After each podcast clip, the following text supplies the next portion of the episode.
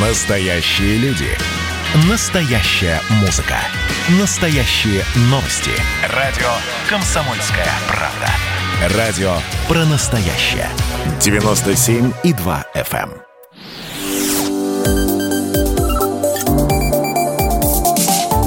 Что нового в союзное государство? А на радио «Комсомольская правда» премьера программы «Что нового? Союзное государство». Еженедельно по пятницам в прямом эфире наши гости будут обсуждать самые актуальные вопросы союзного государства России и Беларуси. В этой программе речь пойдет об интеграционных процессах двух стран. В конце минувшей недели телеканал «Россия-1» показал интервью президента Беларуси Александра Лукашенко. Это первое большое интервью в этом году.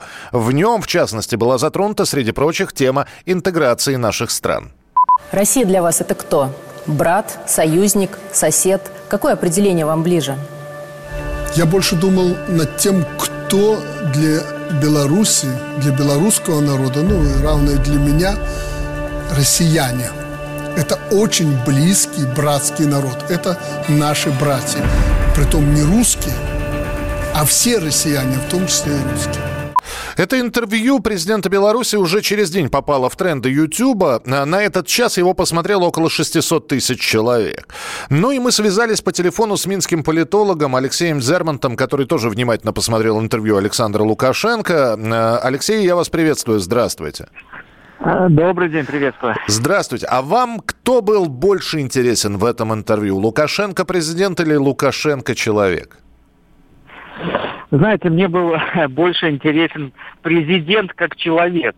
Вот это не, не всегда сочетается, не всегда показывается, но здесь, по-моему, э, на Иле удалось показать, с одной стороны, и такого политика маститого, уже очень опытного, и видно, что он ну, реально разбирается во многих мировых глобальных проблемах. А с другой стороны, семьянина, отца любящего, это, ну, наверное, для простых граждан вот больше всего э, запомнилось именно это, потому что и отношения его с сыном очень так были хорошо показаны. И вот это, конечно, э, повлияло, мне кажется, на аудиторию больше всего. Но я с профессиональной точки зрения оценивал и то, и то.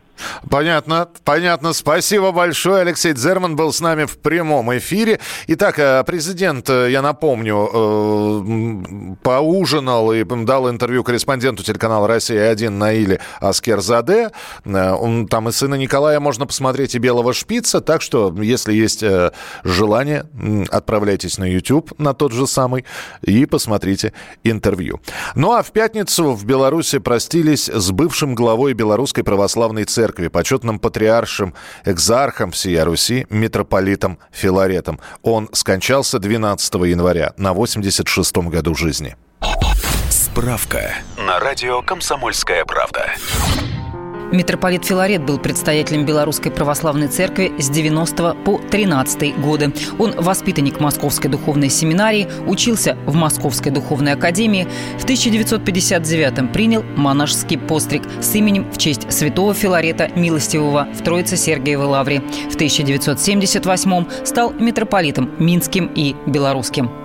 В одном из интервью «Комсомольской правде» Филарет рассказал, что его род старинный, купеческий. Его прадед был городским головой в Ярославле. Филарет собрал замечательную коллекцию старинных икон и рукописей, старопечатных книг, которую еще при жизни подарил историческому музею в Москве.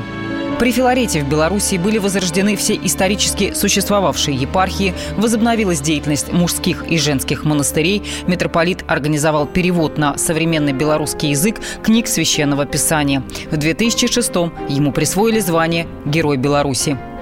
Президент Александр Лукашенко выразил глубокие соболезнования белорусскому народу в связи с кончиной митрополита Филарета. Ну а у нас в прямом эфире по телефону православный журналист Григорий Пинкнович, который неоднократно встречался с митрополитом Филаретом. Григорий, здравствуйте. Здравствуйте. Ну и, конечно, сегодня, вспоминая э, митрополита, хочется у вас спросить э, о деяниях его. Много ли он сделал для укрепления незыблемости вот такой церковной структуры, как Белорусская Православная Церковь? Да, вы знаете, даже, можно сказать, благодаря его усилиям такое понятие, явление, как Белорусская Православная Церковь существует на сегодняшний день, потому что до него э, это была просто епархия в рамках Русской Православной Церкви. И вы знаете, в советское время э, партийные руководители советские гордились, что Беларусь одна из самых атеистических республик. Но вот эти 35 благословенных лет, в течение которых митрополит э, Филарет э, возродил белорусскую церковь, но в составе э, Московской патриархии. Я хочу подчеркнуть, что э, в 1989 году Архиерейский собор Русской Православной Церкви э, принял решение об образовании белорусского экзархата.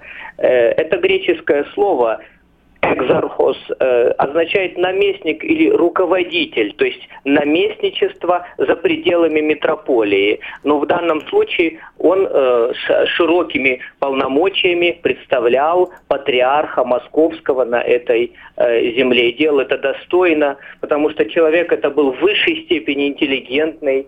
Из э, ярославских купцов его предки получили так называемое жалованное дворянство – и вот это вот достоинство, интеллигентность свою он пронес сквозь всю свою жизнь. Он был сыном московских э, педагогов, музыкантов. Его отец Варфоломей Вахромеев преподавал в Гнесинке, был автором известного учебника по элементарной теории музыки, написал учебник по церковному пению. Ну, в общем, это, это один из самых достойных людей и старейший архиерей, старейший епископ э, Русской Православной Церкви и его кончина – это действительно э, большая потеря для э, всей христианской церкви. Спасибо большое. С нами на прямой связи был православный журналист Григорий Пинкнович. А, и продолжим. Еще есть одна новость, о которой хотелось бы вам рассказать. 8 января в Беларуси официально обновился герб. В частности, контур страны на фоне солнечных лучей поменял цвет с зеленого на золотой. Более объемными изображены клевер и лен. На рисунке земного шара в нижней части герба теперь более четко выражены контуры материков. Сам земной шар немного развернут в сторону Европы. Но даже эти незначительные изменения вызвали слухи и домыслы, почему повернули туда, э, почему поменяли цвет, э, политический подтекст есть или нет. В прямом эфире у нас по телефону бывший начальник военно-геральдической службы вооруженных сил Российской Федерации, кандидат философских наук Владимир Медведев. Владимир Николаевич, здравствуйте. Здравствуйте. Вот э, когда мы говорим про герб той или иной страны, герб – это незыблемый символ. И меняют его в каких-то исключительных случаях, чтобы известить остальные страны, народы, врагов и друзей о новой политике государства. Или это не всегда так? Ну, это на самом деле не всегда так. Я посмотрел немножко вот историю Беларуси, да, там с того момента, как она стала, самостоятельной республикой, герб менялся шесть раз, и даже в новое время, с 91 -го года, они его регулярно меняют. Я не вижу в этом ничего страшного. Тем более в России каждый новый император, восходя на престол, разрабатывал для себя новый герб. Да, добавлялись короны, добавлялись геральдические символы. Короны, да, Павел Первый там повесил на него. А, так, так, так, так, так. Там мальтийское а, что-то было, да? Да, мальтийский орден, да, совершенно верно, да. Говорят еще Николаевский орел, Александровский орел, Екатерининский орел. Да, но все-таки что... мы с вами говорим про герб Российской империи при династии Романовых, и он менялся, наверное, чаще всего. Вот. А, но в, в СССР герб ведь тоже подвергался изменениям. Новые республики, там э, можно же посмотреть становление э, герба Советского нет, Союза. Нет, вот герб Советского Союза, он был как раз неизменен с 24 года. А, подождите, а как же Карело-Финская ССР? То добавилось, то было убрано, нет? Разве? А, ну только в, в названии, да, там вот э, на, этой, на девизной ленте, которая отправляла венки, да. То есть, насколько я понимаю, вот мы сейчас говорим про изменения э, в геральдике белорусской, не нужно искать никакого политического э, подтекста. А все-таки тогда есть объяснение, зачем это произошло? То есть, насколько вот это вот обновление, оно с чем связано, по-вашему? Я не знаю, я просто вот э, э герб, Беларуси, я его посмотрел, да, вот его можно критиковать э, с точки зрения классической геральдики.